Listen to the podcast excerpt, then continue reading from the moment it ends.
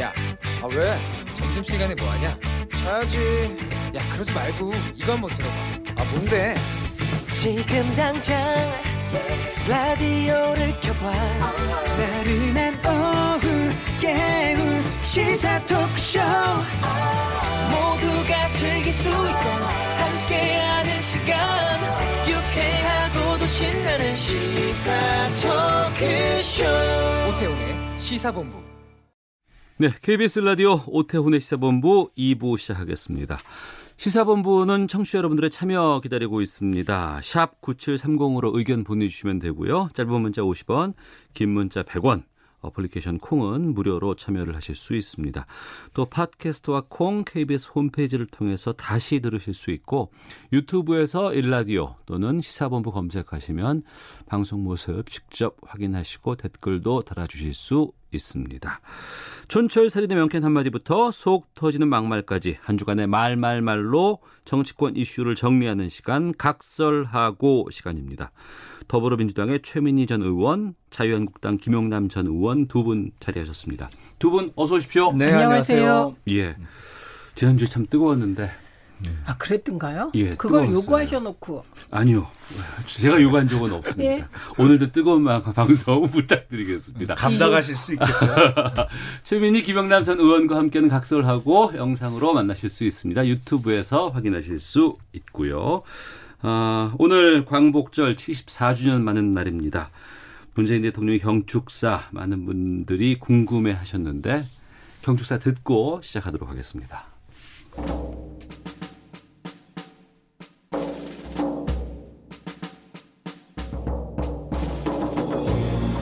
저는 오늘 어떤 위기에도 의연하게 대처해온 국민들을 떠올리며 우리가 만들고 싶은 나라, 아무도 흔들 수 없는 나라를 다시 다짐합니다.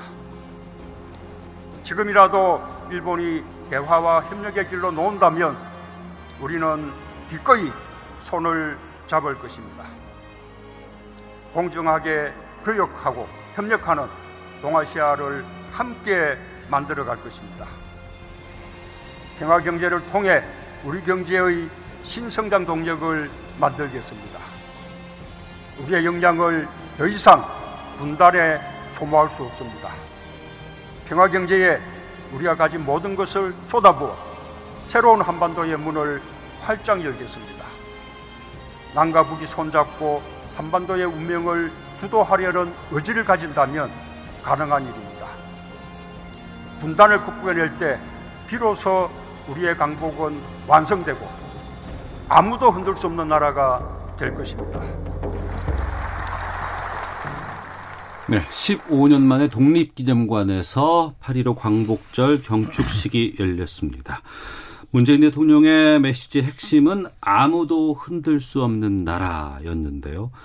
최민희 의원께서 먼저 어떻게 들으셨는지 말씀해 주시죠. 큰 틀에서는 세 가지 메시지가 있었습니다. 예. 첫째는 경제 강국을 만들어 나가겠다. 네. 그리고 그래서 아무도 흔들 수 없는 나라. 그다음에 두 번째는 우리의 지정학적 위치를 긍정적으로 승화시키겠다. 그래서 음. 교량 국가가 되겠다. 네. 그 교량 국가는 동북아시아의 평화와 번영과 함께 할 거다. 그거였고요. 세 번째는 평화 체제, 체제를 구축해서 평화 경제로 나아가겠다. 이건 뭐 박근혜 전 대통령이 얘기했던 통일 대박론의 연장이죠. 음. 예, 그세 가지 메시지였고요. 그런데 이제 이거는 장기적인 메시지고 네. 국민들께서 이제 관심을 가졌던 건 데일 메시지가 어떻게 나올 것이냐. 강경할 것이냐 아니면 좀 네, 유할 그 것이냐. 관심이 예. 많았는데 이번엔 어쨌든 뭐. 뭐 그 길이라고는 할 수 있겠지만 음. 일본을 자극하지 않는 네. 유연한 메시지가 나왔고 핵심은 대화하자. 음. 음, 뭐 그게 메시지여서 일부 걱정하시던 국민들께서는 이제 그 걱정을 더신 것 같고 네. 오히려 지금 문제가 되는 것은 아베의 태도입니다. 네. 예, 신사 참배를 넘어서 어, 계속해서 평화 헌법을 이제 폐기하겠다, 그 작업을 하겠다라고 천명하고 있고 대화를 하지 않겠다 지금 이렇게 나오고 있지 않습니까? 음. 그래서 아베에 대한 우리 국민들의 저항, 반 아베 움직임은 더 거세질 것 같네요. 네.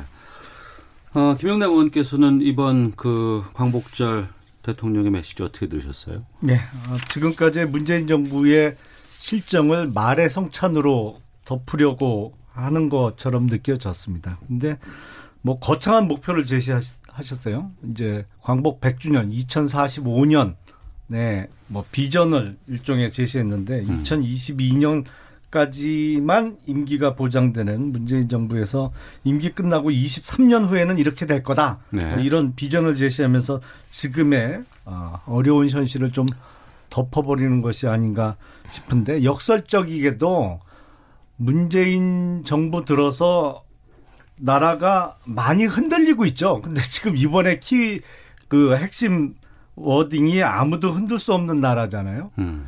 외교 안보도 그렇고 경제도 그렇고 오히려 이 정부 들어서 많이 흔들리고 있는 상황인데 네. 뭐 역설적인 용어를 어, 핵심 단어로 선택을 하셨습니다. 예.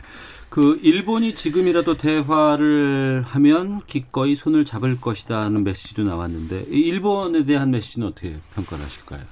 요 며칠 전부터 사실은 약간 톤다운이 됐죠. 네. 아, 문재인 대통령의 그 어떤 용어 구사도 그렇고 뭐 민주당에서는 아직까지는 그렇지는 않은 것 같습니다만 당장 청와대의 그 어떤 목소리가 약간 톤다운이 됐는데 며칠 그 이전만 해도 누구보다도 이제 뭐랄까요 좀 선동적인 용어를 많이 사용하시다가 네. 최근에는 톤다운 되고 오늘 기념사에서 과연 어떤 어, 말이 나올 것이냐 지켜봤는데 요거는 조금 그 요 며칠 네. 최근에 톤다운된 어, 목소리가 그대로 유지되는 것으로 보입니다. 음, 일본 정부에 대한 비판보다는 음. 좀 톤 다운이 되었다라고 평가해 주셨고요. 여기에 대해서 기본 기전은 변함이 없습니다. 예. 그리고 우리 정부는 계속해서 외교적 노력을 다 해왔고 그것을 거부하고 막무가내로 나가고 있는 것이 아베이기 때문에 음.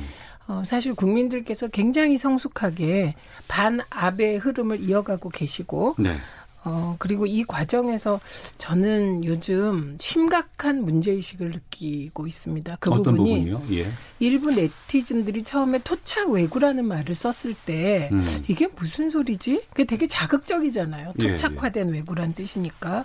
그런데 최근에 한국 콜마 사태라든지 DH 사태에 대한 DHC, 태도, 예. DHC 사태에 대한 태도라든지 음. 그리고 일부 정치인들 일부 저는 뭐 야당 정치인들 다가 그렇지 않다고 생각합니다. 네. 대부분은 저는 뭐 대한민국에 대한 로얄티가 아주 강하다고 생각하는데 음. 일부의 발언이나 태도를 보면서 예. 정말 토착 외구 혹은 그 외구적 정신이 있나 예, 저는 반일 종족주의라는 책은 정말 그렇다고 생각을 합니다. 예, 예. 제가 예.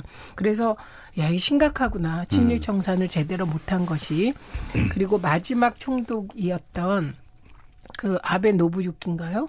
예, 나는 다시 100년 후에 돌아온다. 음. 그런데 그 근거가 자기들이 무엇보다 무서운 식민 교육을 심어놨기 때문에 네. 분열해서 싸울 거다. 음. 이거랑 연결 지으면 지금 정말 우리가 스스로 돌아봐야 될 때 같고요. 예. 그 다음에 나라가 흔들리지 않습니다. 예, 나라가 흔들린다는 진단에는 동의가 어렵습니다. 음. 다만 내부에도 흔들기 세력이 있고 네. 그리고 한반도를 둘러싼 정세가 대단히 지금 이렇게 혼란스럽습니다. 그런데 우리나라와 국민은 굳건하다. 어. 저는 야당도 이런 믿음은 가져줬으면 좋겠다. 특히 네. 그 부상 달린 부상 그러니까 그 동상 걸린 손가락을 잘려가며 독립을 위해 싸웠던 게 백성들이었다. 이런 음. 그 노래 가사가 있습니다. 지금도 국민들은 의연하게 그렇게 싸우고 있고 네.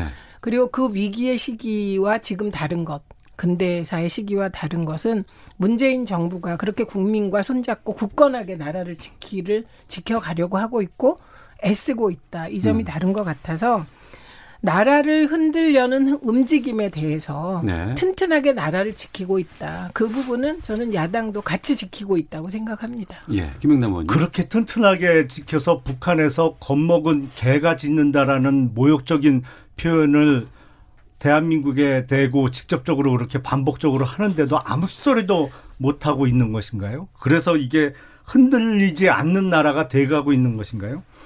역사는 반복된다고 합니다. 근데 지금 문재인 정부 들어서 지금 벌어지고 있는 일을 이렇게 돌아보면 1945년도 해방 이후에 아, 북한의 소련군을 뒤에 어, 등에 업고 진주했던 김일성이 했던 일하고 똑같아요.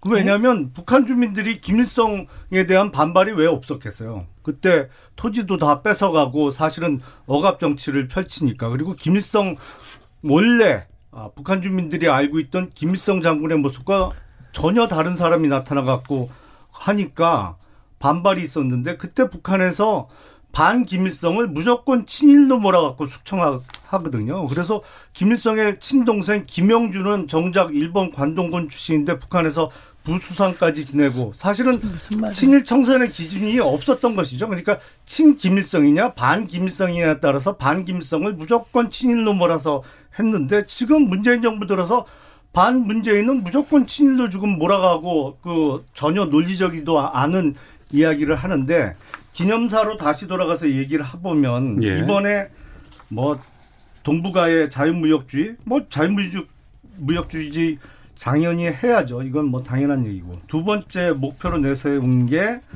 대륙과 해양을 아우르는 교량 국가를 건설하겠다는 것이에요. 저는 이 대목에서 뭘 느끼, 아, 뭘 생각했냐면 아 문재인 정부에서 결국에 북한에 철도 깔아주고 도로 새로 깔아주겠구나. 이거를 사실은 암시한 대목으로 봅니다. 이게 교량 국가 어떤 면에서는 마치 임진왜란 전에 일본이 명나라를 정복하러 가기 전에 조선에게 길을 빌려달라고 했던 정명가도를 떠올릴 이상한 개념인데 자 대륙과 해양을 잇는 교량 국가 결국엔 교량 국가가 되려면 중간에 막혀 있는 북한의 육상 교통 수단 그러니까 도로 새로 깔아줘야 되고 예. 철도 연결시켜 줘야겠죠. 뭐 이게 지금 대략 추산해도 200조 원이 훨씬 넘는 돈이 들어갈 겁니다. 근데 이 내용을 구체적으로 따져보면 정말 택도 없어요. 요새 누가 물동량을 육상교통으로 실어 나릅니까? 항구에서 배로 갖고 오는 게 물류비가 훨씬 싼데 아니 중국 아니라 그 위에 있는 러시아 어디만 해도 어? 대련안이 됐던 그 중국 동부에 있는 항으로 해서 배로 싣고 오는 물, 물비가 훨씬 싼데 예, 무슨 예, 정리해 주시고요. 이런 자, 제가 아주 추상적이고 구체성을 네. 따지고 가면 전혀 이 계산이 나오지 않는 어? 미사 여구를 갖고 지금 어, 호도를 하고 계신지 모르겠습니다. 저기 우선 박근혜 전 대통령의 시베리아 철도는 2012년에 박근혜 대통령과 그땐 새누리당이었죠. 새누리당의 공약이었습니다. 그거를 지금 스스로 디스하고 계십니다.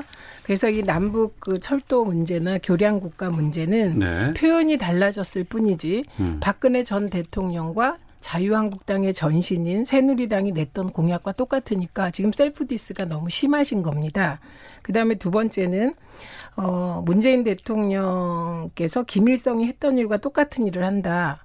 그런 말 하시면 아니 그러니까 곤란하죠. 그러니까 친일로 지금 아니 나중에 제가 얘기하고 친정부가 있으니까 아니면 예, 먼저 시간 드리고요. 이후에 다시 시간 드리겠습니다. 안 비슷해요. 이게 우리가 정치를 하다 보면 독서할 기회도 적고 논리학 공부를 못 하는데 사실 우리가 같이 좀 공부를 했으면 좋겠습니다. 이런 식으로 논리 저기 펴시면 대입에서도 떨어지고 논술 빵점 맞습니다. 뭐 그러니까 저는 없습니다. 저는, 저는 김일성이 예. 어, 반 김일성을 어, 친일로 숙청했다. 그랬다면 잘못한 일이죠. 그런데 지금 반 문재인을 친일로 숙청했다고 친일로 하는데. 몰고 있다는 잠깐만요. 말씀입니다. 네. 반 문재인을 누가 친일로 몰았습니까? 민주당이 지금 그렇게 하고 있잖아요. 아니, 누가 그랬습니까? 왜 아, 그렇게 스스로 하고 있잖아요. 저는 왜 스스로 자유한국당이 친일 프레임에 자꾸 갇히는 건지 거기에도 항일 민족 독립운동가의 후손이 계십니다. 그러니까 그렇게 스스로 그 그 열등감 프레임, 친일 열등감 프레임에 빠지는 이유를 모르겠습니다. 말을 그래서 말씀을 거꾸로 예, 지금 하고 계신 거죠. 드릴게요. 잠시 마무리해 주시고요. 먼저 그 마무리 그 못하죠. 예, 왜냐하면 예. 저렇게 끼어들어서 음, 잠시만요. 예, 시간 드리겠습니다. 공이 예. 예, 그 다음에 어, 반문 이꼬르 친일이라고 생각하지 않습니다. 예, 다만 반문 프레임이 보수 통합을 하는데 유효한 프레임이 아닐 것이다. 효과가 음. 없을 것이다. 이렇게 생각합니다. 그다음에 저는 이영훈 전 교수는 저 토착 외고 갔습니다. 이거 순전히 제 생각입니다. 그리고 이영훈 교수의 반일 종족주의를 추종하는 세력, 정치인은 저는 토착 외구적 생각을 갖고 있다고 생각합니다. 그러나 반문을 다 친일이라고 생각하지 않습니다. 절대로. 그건 우리 민주당 쪽에서 다 그럴 거라고 보고요. 네. 그다음에 주세요. 북한 서서히. 아니 예. 북한과는 별개로 우리는 이승만 대통령이 반일주의자셨는데 이 대통령이 되시고 친일파와 손을 잡아서 어 정적을 살해하는 수단, 제거하는 수단으로 소위 빨갱이론을 가져와서 개, 대단히 왜곡된 친일 청산의 역사가 있다. 그래서 이 점에 대해서 지금 이 시점에 우리가 반아베 기치를 내걸지만 동시에 우리 내부에 그 일본 포비아라든지 그다음에 그런 반일 종족주의 저기 토착 외구적 시각은 국민들의 집단 지성에 의해서 해결돼야 한다 이렇게 예, 생각합니다. 주시고요. 김영남 의원님. 예, 제가 지적하는 바는 네. 민주당과 지금 문재인 정부의 토착 종북적인 시각을 빨리 시정해야 된다는 말씀을 드리는 겁니다. 지금 기념사에서도 드러났지만 얼마 전에 그 수석 비서관 회의에서 일본과의 경제 전쟁을 어, 남북 경협을 통한 평화 경제로 해결하겠다라는 네. 정말 그 택도 아닌 말씀하시더니 이제 평화 경제를 자주 언급을 하고 계세요. 그래서 남북한 간의 평화 경제가 이루어지면 당장 선진국이 되고 뭐 소득 국민 소득 7, 8만 불 시대가 가능하다 이런 말씀을 오늘 하셨는데 북한 경제 총 경제 규모를 따지면 광주 광역시의 총 지역 생산의 한 절반 정도 규모입니다. 이걸 갖고 지금 평화 경제가 마치 우리 경제의 미래인 양 지금 말씀을 하세요. 네. 그러니까 이게 지금 북한을 어마어마하게 대단한 나라로 지금 착각하시는 것 같아요.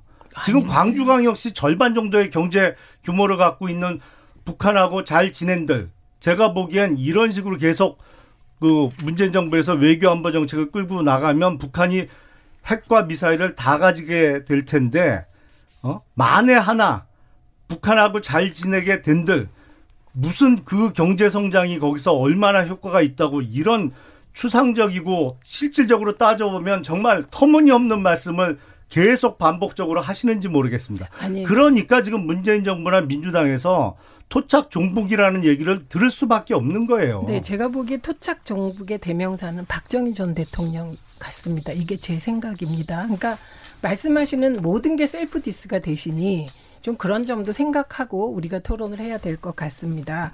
그 다음에 저는 거듭 말씀드리지만 네.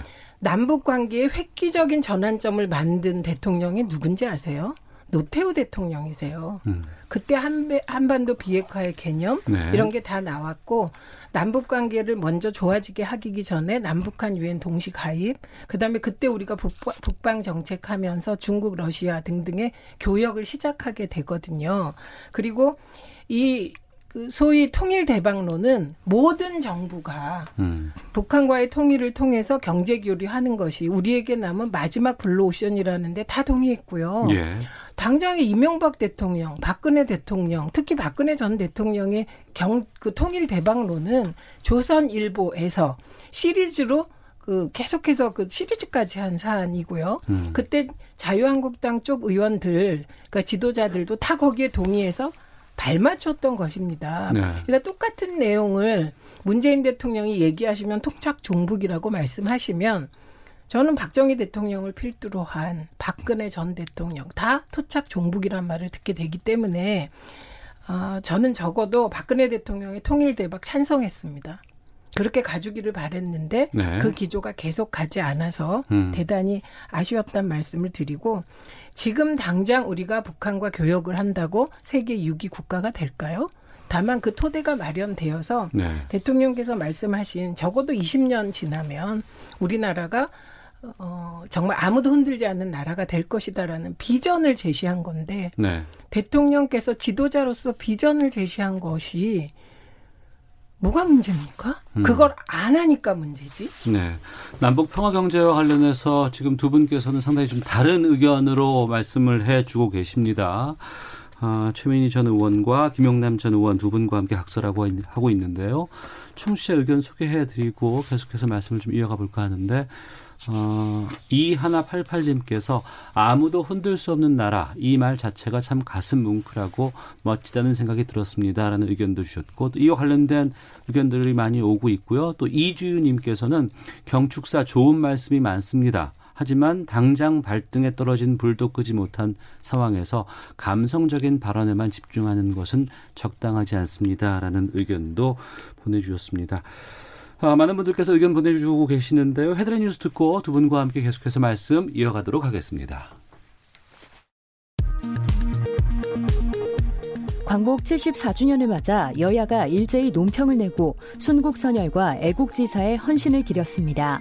또 일본이 여전히 과오를 반성하기는커녕 역사를 부정하고 또다시 경제 침략에 나섰다며 비판했습니다. 시위대의 점거 농성으로 항공기 운항에 큰 차질을 빚었던 홍콩 국제공항이 어제 이후 정상적으로 운영되고 있습니다. 시위 지도부는 추가적인 공항 시위를 보류하겠지만 완전히 끝난 것은 아니라고 밝혔습니다. 경기 침체의 신호탄으로 알려진 미국 국채 장단기 금리 역전 현상이 발생해 뉴욕과 유럽 증시가 일제히 급락했습니다. 뉴욕 다우존스 지수는 800포인트 넘게 떨어져 올 들어 가장 큰 낙폭을 기록했습니다. 글로벌 경기 침체 우려로 미국 증시가 폭락하자 오늘 아시아 금융시장도 크게 휘청거리고 있습니다. 일본의 경제 보복으로 한일 관계가 악화한 지난달에도 우리나라 농림수산식품의 대일 수출은 큰 영향을 받지 않은 것으로 나타났습니다. 지금까지 라디오 정보센터 조진주였습니다. 이어서 기상청의 최영우 씨입니다.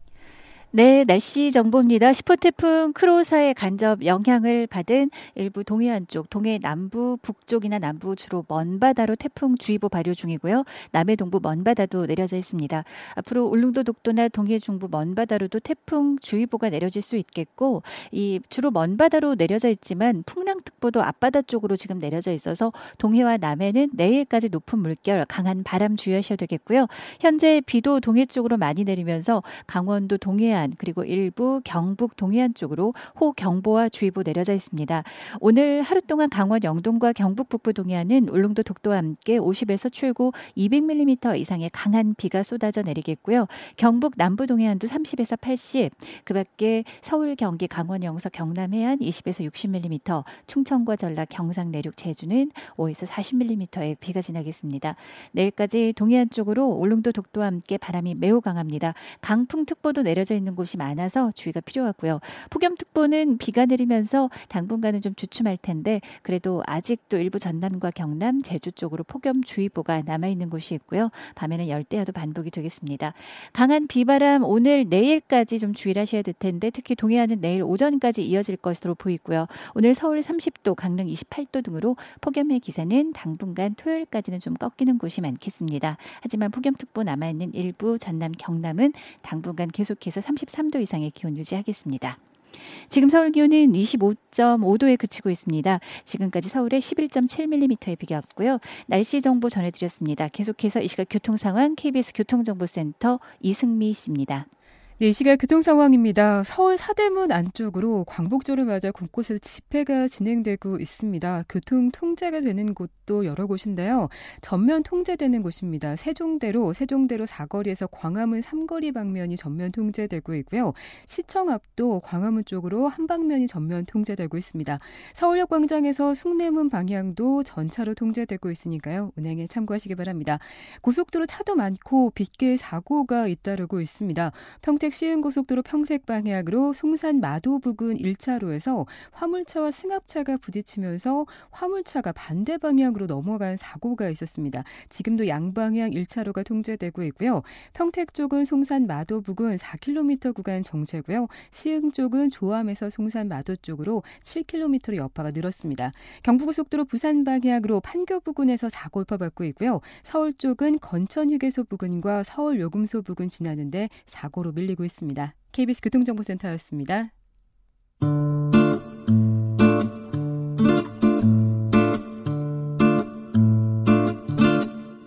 오태훈의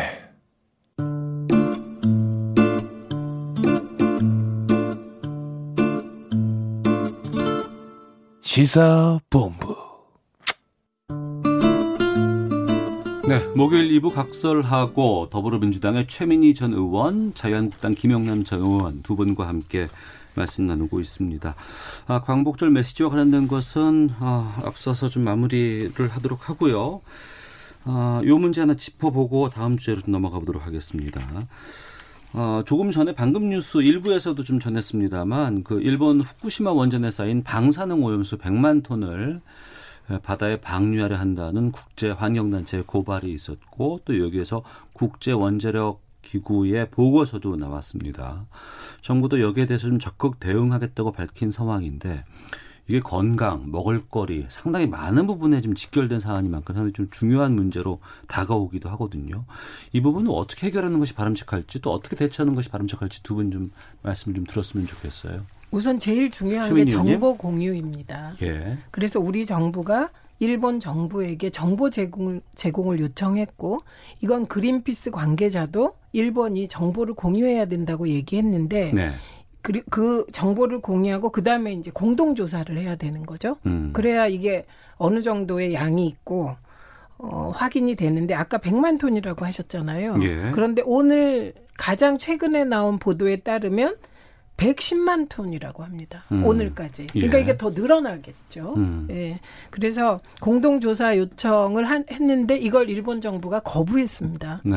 그리고 거부한 상태에서 3년 후에 음. 이 110만 톤을 순차적으로 방류하겠다는 겁니다. 그럼 이게 방류하게 되면 처음에 오염수가 일본 주변 해류를 타고 동중국해로 가고 우리가 어렸을 때 배운 크로시오 해류 있잖아요. 네네. 예, 그리고 스시마 난류의 영향으로 동해로 유입되는데 이게 되게 1년이 걸린다고 합니다. 음. 이게 이제 곧 다가올 미래인 것이죠. 그럼 동해는 가만히 있냐? 물은 계속 흐르기 때문에 이제 전체가 다 오염돼 가는 것이거든요. 근데 그러니까 지금 우리 정부가 할 일은 공동조사 요구 일본이 거부했지만 예. 예, 요구를 계속하고 IAEA에서도 우려를 표명했고 그린피스도 우려를 표명했기 때문에 이거야말로 국제적인 공조, 음. 중국과의 공조도 필요하고 네. 이게 관계된 나라가 많거든요. 예. 그래서 일단 공정 조사부터 시작해야 되는 것이 아닌가 싶습니다. 김영남 의원님. 어, 무엇보다도 정확한 정보가 가장 중요하겠죠. 그러니까 네네. 방사능 오염수라고 하지만 지금 정확한 방사능 수치가 안 알려져 있잖아요. 음. 그러니까 이게 지금 정확한 정보를 얻기 위해서 사실은 뭐 최 의원님 말씀대로 국제사회가 공제하는 것이 가장 필요하겠죠. 예, 어, 예. 어, 그래서 그 정말로 어, 위험한 오염수라면 방류를 못하게 적어도 어, 어떤 안전장치를 거친 이후에 처리가 되도록 해야겠죠. 그리고 이게 국제사회뿐만 아니라 사실은 거기서 방류를 하면 일차적으로는 일본 앞바다, 일본의 동해가 가장 먼저 오염되는 거잖아요. 네. 그래서 일본의 시민사회나 야당도 가만히 있지는 않을 것 같은데요. 근데 음. 아, 그래 그런 의미에서 정확한 정보의 공개 네. 아, 이것이 가장 중요해 보입니다. 음. 근데 한 가지만 정보를 공유하자면 예. 이제 일본에서는 어, 이 공동조사를 거부하는 이유 중에 하나가 지금 일본 시민사회 얘기도 하셨지만 음.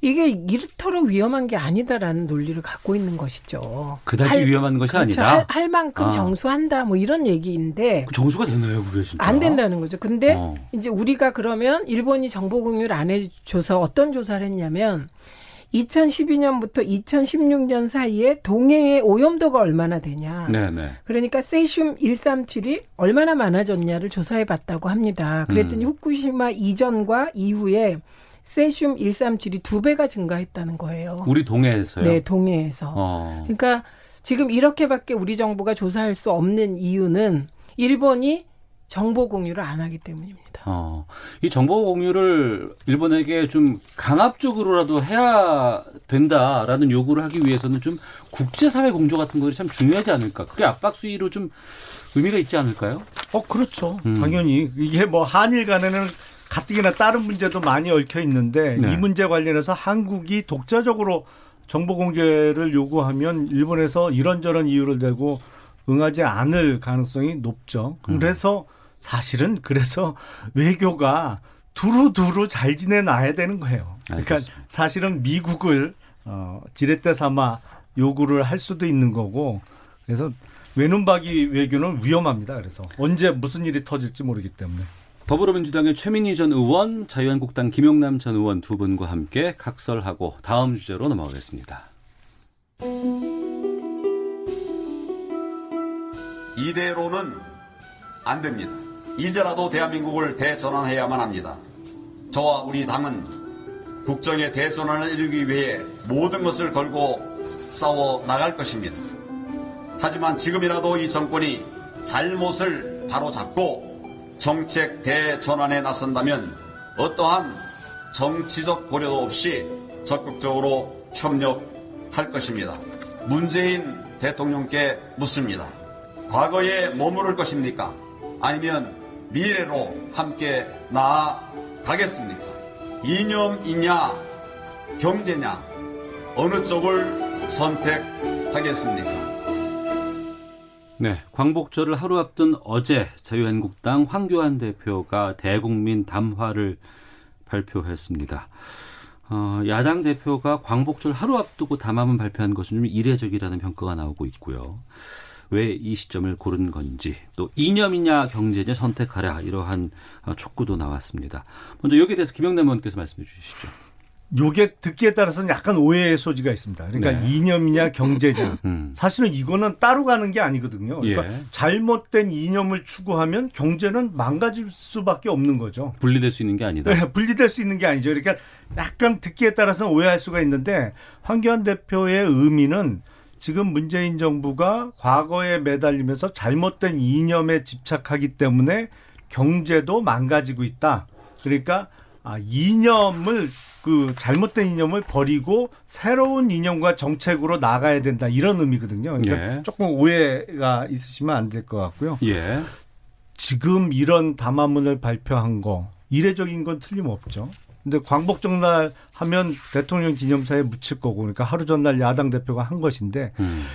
이 담화문을 발표한 배경은 지금 사실은 문제가 심각합니다. 뭐 앞서서 제가 많이 흔들리고 있다 나라가 이런 말씀을 드렸습니다만 이게 우리가 그동안 뭐 한 50년 동안 열심히 애써갖고 많이 올라와 있죠. 그리고 대한민국이 결코 작은 나라도 아니고 약한 나라도 아닙니다만 최근에 외교 안보적으로 또 경제적으로 많이 흔들리고 있는 것이 사실이기 때문에 지금이라도 잘못된 정책은 폐기하고 네. 정책 수정을 하라는 요구죠. 음.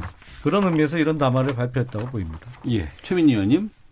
그러니까 이제 황교안 대표께 조언을 드리자면 공안검사 프레임에서 빠져나오셔야 한다 음. 이겁니다.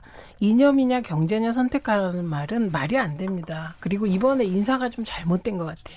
김용남 의원이 대변인을 하시면 좋을 것 같습니다. 왜냐면 아, 왜 이러세요 또? 아니 왜냐하면 너무 잘 이해가 됐어요. 예, 예, 예. 해석이. 근데 전 어. 처음에 이념이냐 경제냐 선택하라 그랬을 때는 음, 해석 듣기 전에는 네, 네. 그 김용남 의원님 말씀을 듣고 아 저럴 수도 있겠다 이렇게 됐지만 처음에는 음. 이게 무슨 말이지 이미 노무현 대통령께서 권력은 시장으로 넘어갔다. 이념의 시대가 끝났다 이렇게 선언하셨거든요. 네. 그래서 그 이후로는 경제를 어떻게 운영하느냐는 문제로 여야가 갈등을 했는데 음. 왜 이러지? 그래서 역시 공안검사 프레임에서 빠져나오셔야 될 것 같고 그러려면 네. 대변인을 네. 잘 선택해야 될 것 같다. 아.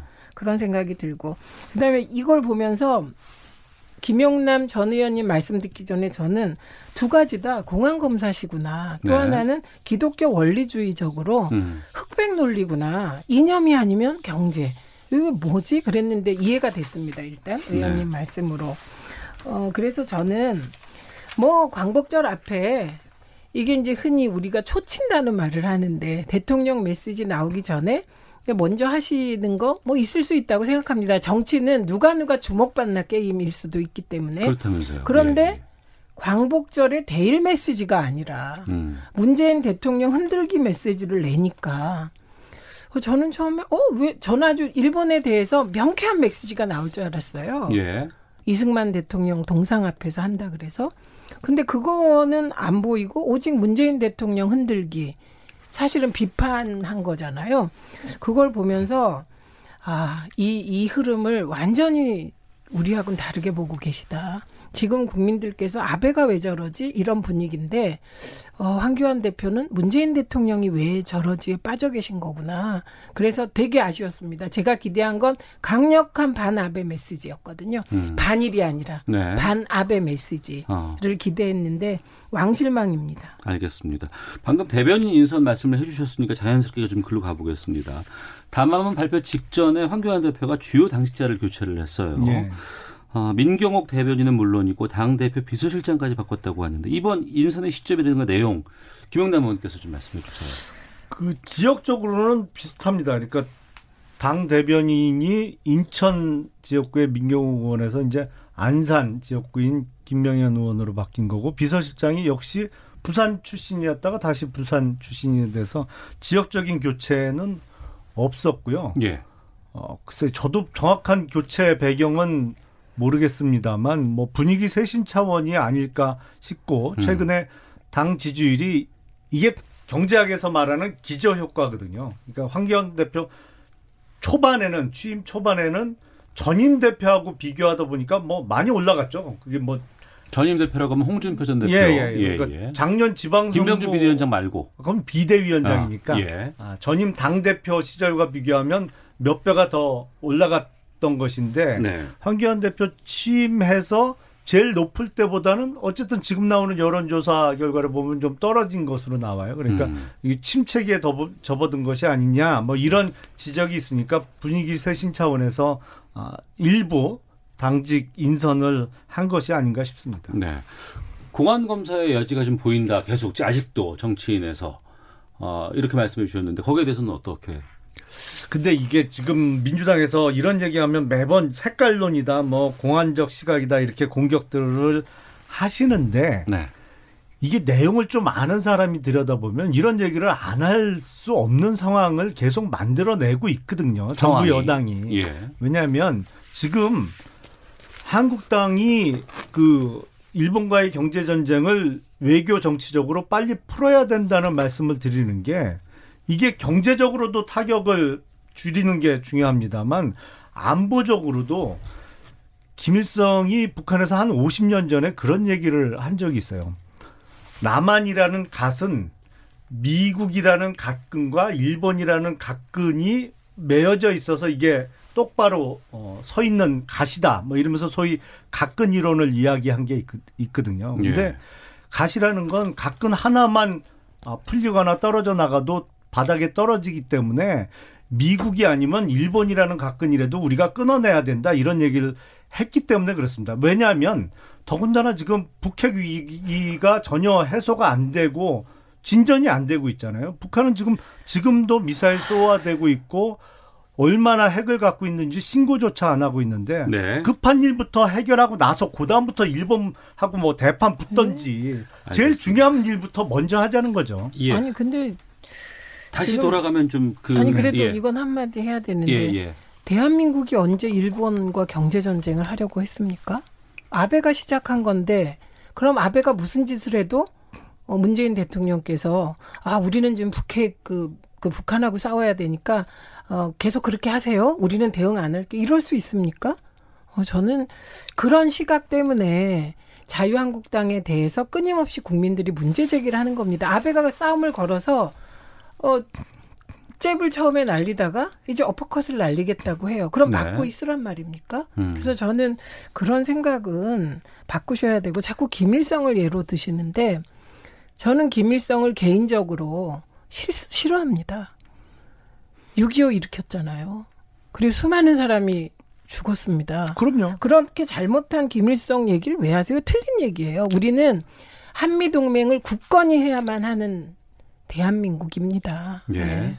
그러니까 그렇게 나쁘고 잘못된 김일성이 의도했던 대로 상황이 가서는 절대로 안 되기 때문에 이런 말씀을 드리는 그러니까 겁니다. 그 그러니까 결국에 대한민국의 안보라는 것은 싫든 좋든 한미일 삼각 동맹으로 지금 맞서고 있는 형태거든요. 예. 그러니까 아니 그런데 이거를 뜬금없이 광복 74주년 3.1점 어 74주년을 맞아서, 맞아서 올 3일절만 해도 뜬금없는 친일 청산을 하면서 사실은 대한민국의 주적이 북한이 아니고 일본이라는 분위기로 몰아갔잖아요. 알겠습니다. 아니죠. 그리고 친일 청산 해야 됩니다. 토착 예. 외고 청산해야 됩니다. 그러면 당장 조부가 일정 때 저 중천 참의를 지내는 홍영표 예, 전 원내대표는 어떻게 할 거예요? 박정희 대통령 박근혜 박근혜는 어떻게 할 겁니까? 자, 그럼 그렇게 말씀하시면 곤란하고요. 그 나온 메시지에 대한 여러 의견도 들었고 지금 그 이후의 상황들도 계속해서 지금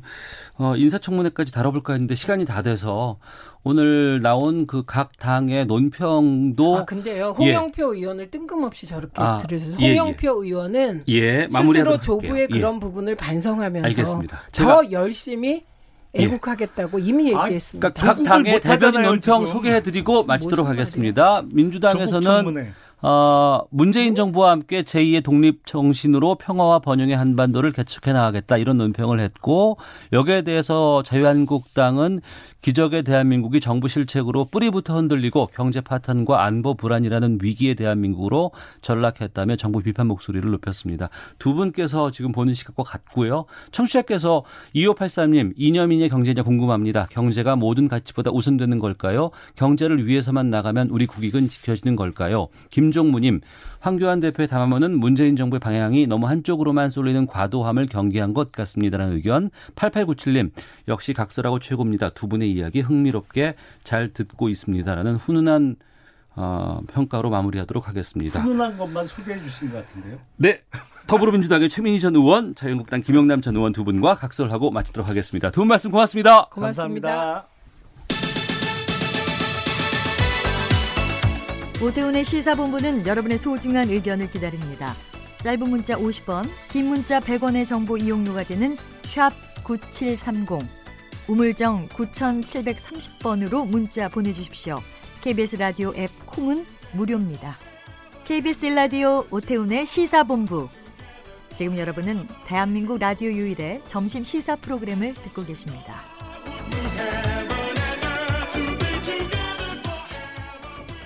네, 1시 46분 지나고 있습니다. 7분 돼가네요. 한 주간의 시사 이슈를 법률적인 관점으로 풀어보는 시간 시사법정입니다. 오늘 조수진 변호사와 함께하겠습니다. 어서 오세요. 예, 여러분 안녕하세요. 조수진 변호사입니다. 예, 요즘 상당히 많은 곳에서 활동이 다양하시더라고요. 아, 예, 예. 아유, 감사하게도 여기, 그, 저기서 좀 불러주셔가지고. 근데 KBS 예. 처음 와보는 것 같은데, 예. 건물이 굉장히 좋네요. 오래됐어요. 규모는 크지만 오래된 건물입니다. 자, 오늘 저희가 광복절 맞아서 국가기록원에 등재되어 있는 독립운동가들의 판결문 짚어보는 시간 가질 텐데 그 전에 어제 좀 여러 중요할 만한 판결이 있어서 여기에 대해서 좀 말씀을 나누고 가보도록 하겠습니다. 네. 세월호 사고와 관련된 보고를 조작한 혐의 등으로 재판에 넘겨진 김기춘 전 대통령 비서실장이 1심에서 징역형의 집행유예를 선고받았습니다. 여기에 대해서 어떤 혐의였는지부터 좀 짚어주세요. 예, 그 서울중앙지법에서 김기춘 전 비서실장에게 징역 1년에 집행유예 2년을 선고를 했는데요. 네.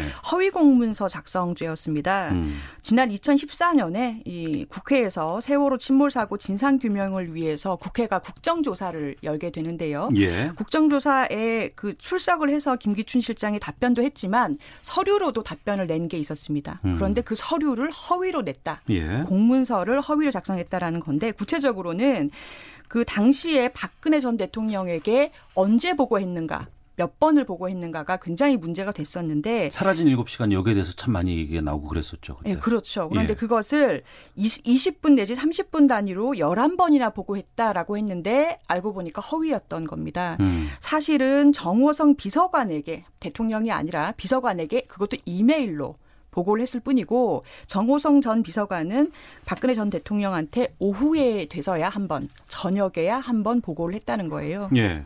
그래서 국회에다가 서면으로는 김기춘 실장이 11번이나 뭐 2, 30분 단위로 보고했다라고 적어낸 것 자체가 음. 허위 공무서 작성이다. 이게 유죄로 인정이 된 겁니다. 네. 그러니까 집행유예를 선고받았는데 많은 분들이 여기에서 관심을 가졌던 이유는 그 사라진 7시간 또그 당시에 허위 보고 또 이것이 세월호에 끼친 영향은 상당히 컸다라고 판단을 하신 것 같은데 집행유예가 나왔거든요. 이 형량은 어떻게 보세요? 어, 좀 낮죠. 어. 이게 지금 그 유가족 분들도 법정에서 굉장히 항의를 하셨다고 해요.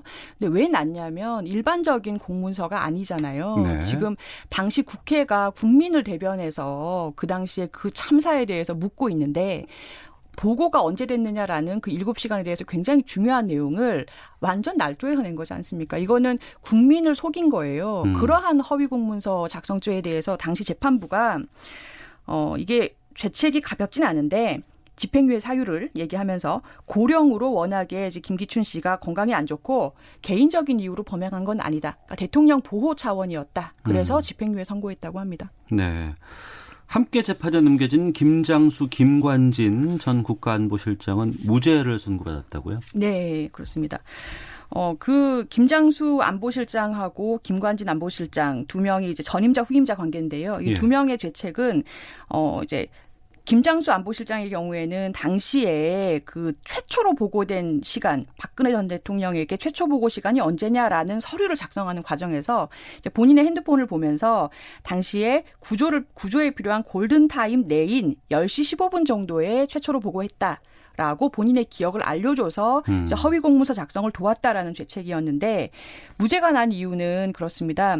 핸드폰을 확인하면서 알려줬다라는 걸 보니 네. 일부러 고의로 조작한 것 같지는 않다. 아 고의성이 없었다. 네 그렇습니다. 그렇게 어. 해서 무죄를 받았고 그 후임인 김관진 전 안보실장의 죄책은 공용 서류 손상죄였는데요. 당시에 이제 국가 위기관리 컨트롤 타워를 청와대로 규정이 돼 있는 규정이 있는데 네. 그게 그런 타워 컨트롤 타워가 왜 작동이 안, 안 됐느냐 이렇게 비난이 많으니까 그 규정을 삭제하는 방식으로 송계를 했지 않습니까? 그 음. 점에 대해서 기소가 됐던 건데 재판부가 무죄 선고를 하면서 당시에 김관진 씨가 국가안보실장으로 정식 부임한 지가 한 달이 안 됐기 때문에 네. 본인은 아마 몰랐을 거다. 역시 고의성이 없다. 이렇게 무죄를 선고했습니다. 예. 이번 1심이었고 검찰에서는 항소하겠죠? 예, 항소 입장을 밝혔고요. 그 일반적으로 어, 본인들이 구형한 양에 비해서 지나치게 낮거나 무죄가 선고되면 항소하는 게 일반적이고 음. 이 사건은 뭐 이미 항소하겠다고 밝힌 상태입니다. 알겠습니다. 조수진 변호사와 함께하고 있습니다. 시사법정 영상으로도 만나실 수 있습니다. 유튜브에서 일라디오 시사본부 검색하시면 직접 확인하실 수 있습니다. 자, 국가기록원에 등재되어 있는 독립운동가들의 판결문을 좀 짚어보도록 하겠습니다. 일제강점기 백범 김구 선생의 가장 대표적인 형사 사건이 있었는데 이 당시 죄목이 살인이었다면서요? 네, 저도 어, 이번 방송 준비하면서 이제 봤는데 굉장히 흥미로운 기록이 많더라고요. 예. 그 우리한테 잘 알려진 그 백범 김구 선생의 대표적인 형사 사건이 청년 시절에 음. 그 일본인을 살해한 일이라고 해요. 청년 시절에. 예. 1896년에 이 김구 선생은 황해도에서 만난 일본인 그 음. 스치다 조료라는 사람을 당시 명성 황후를 시해한 일본 자객으로 생각을 하고 살해를 했다고 합니다. 네. 이 살인죄 재판이 대 대한제국 재판부에서 받은 것이었고 일제 강점기 시대에 또 받았어요? 예, 그렇습니다. 이거 약간 특이한데요. 강도죄, 강도죄로 어, 강도 미수 혐의로 어, 굉장히 높은 징역형을 15년형을 받은 일이 있으셨어요. 예. 그 당시 사건이 안학 사건이라는 건데요. 어. 어. 일본의 이제 국권이 저희가 강탈당한 뒤에 독립운동에 매진을 음. 하시다가 네. 어, 당시에 1910년 10년경에 안중근 의사의 사촌 동생인 안명근 선생이라고 계신데요. 네.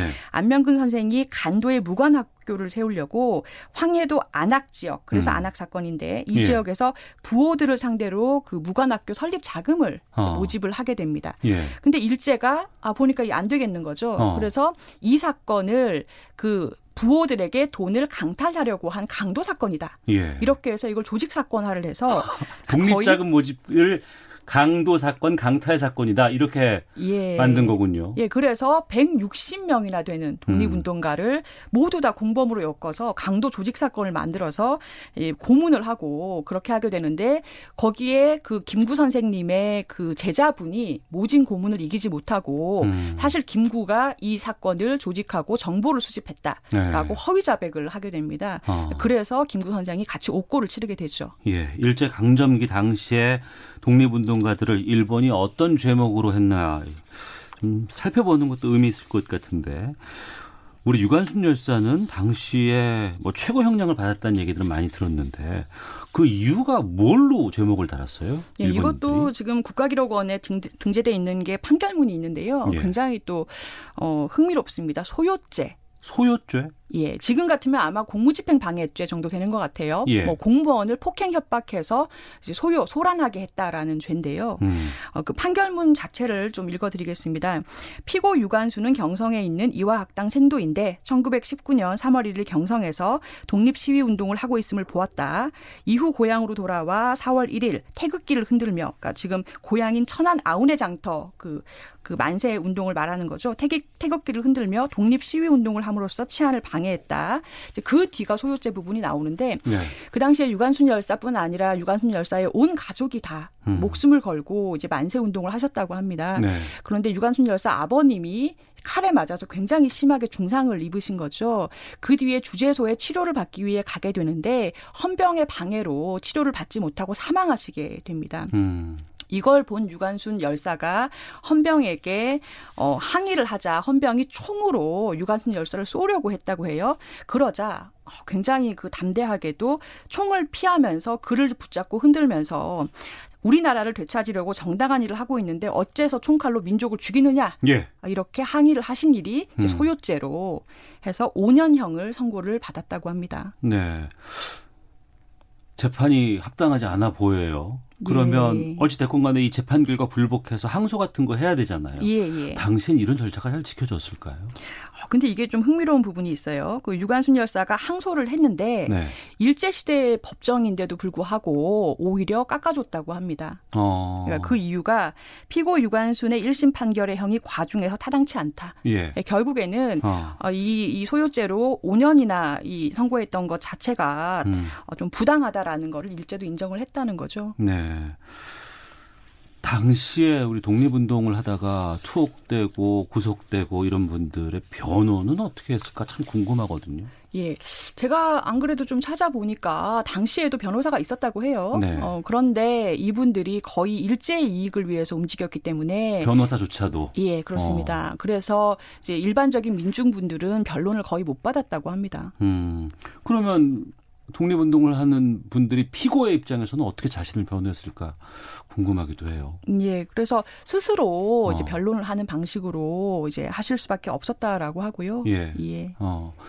영화 박열인가요? 그 영화를 보면은 당시에 박열의 어떤 태도와 이런 그 의견에 감흥해서 네. 변호사가 좀 바뀌는 그런 모습들도 있었고 안중근 의사 같은 경우에는 그 교도관이 좀 음. 감동받아서 나중에 또 이렇게 전향을 했다 뭐 이런 얘기도 좀 들은 것 같기도 하고요. 네. 아, 그 당시에 일제 치하에서 독립운동을 하시는 분들이면 정말 사실은 기나 그런 음. 뭐 그런 분 그런 것들이 아주 엄청났을 것 같아요. 그러니까요.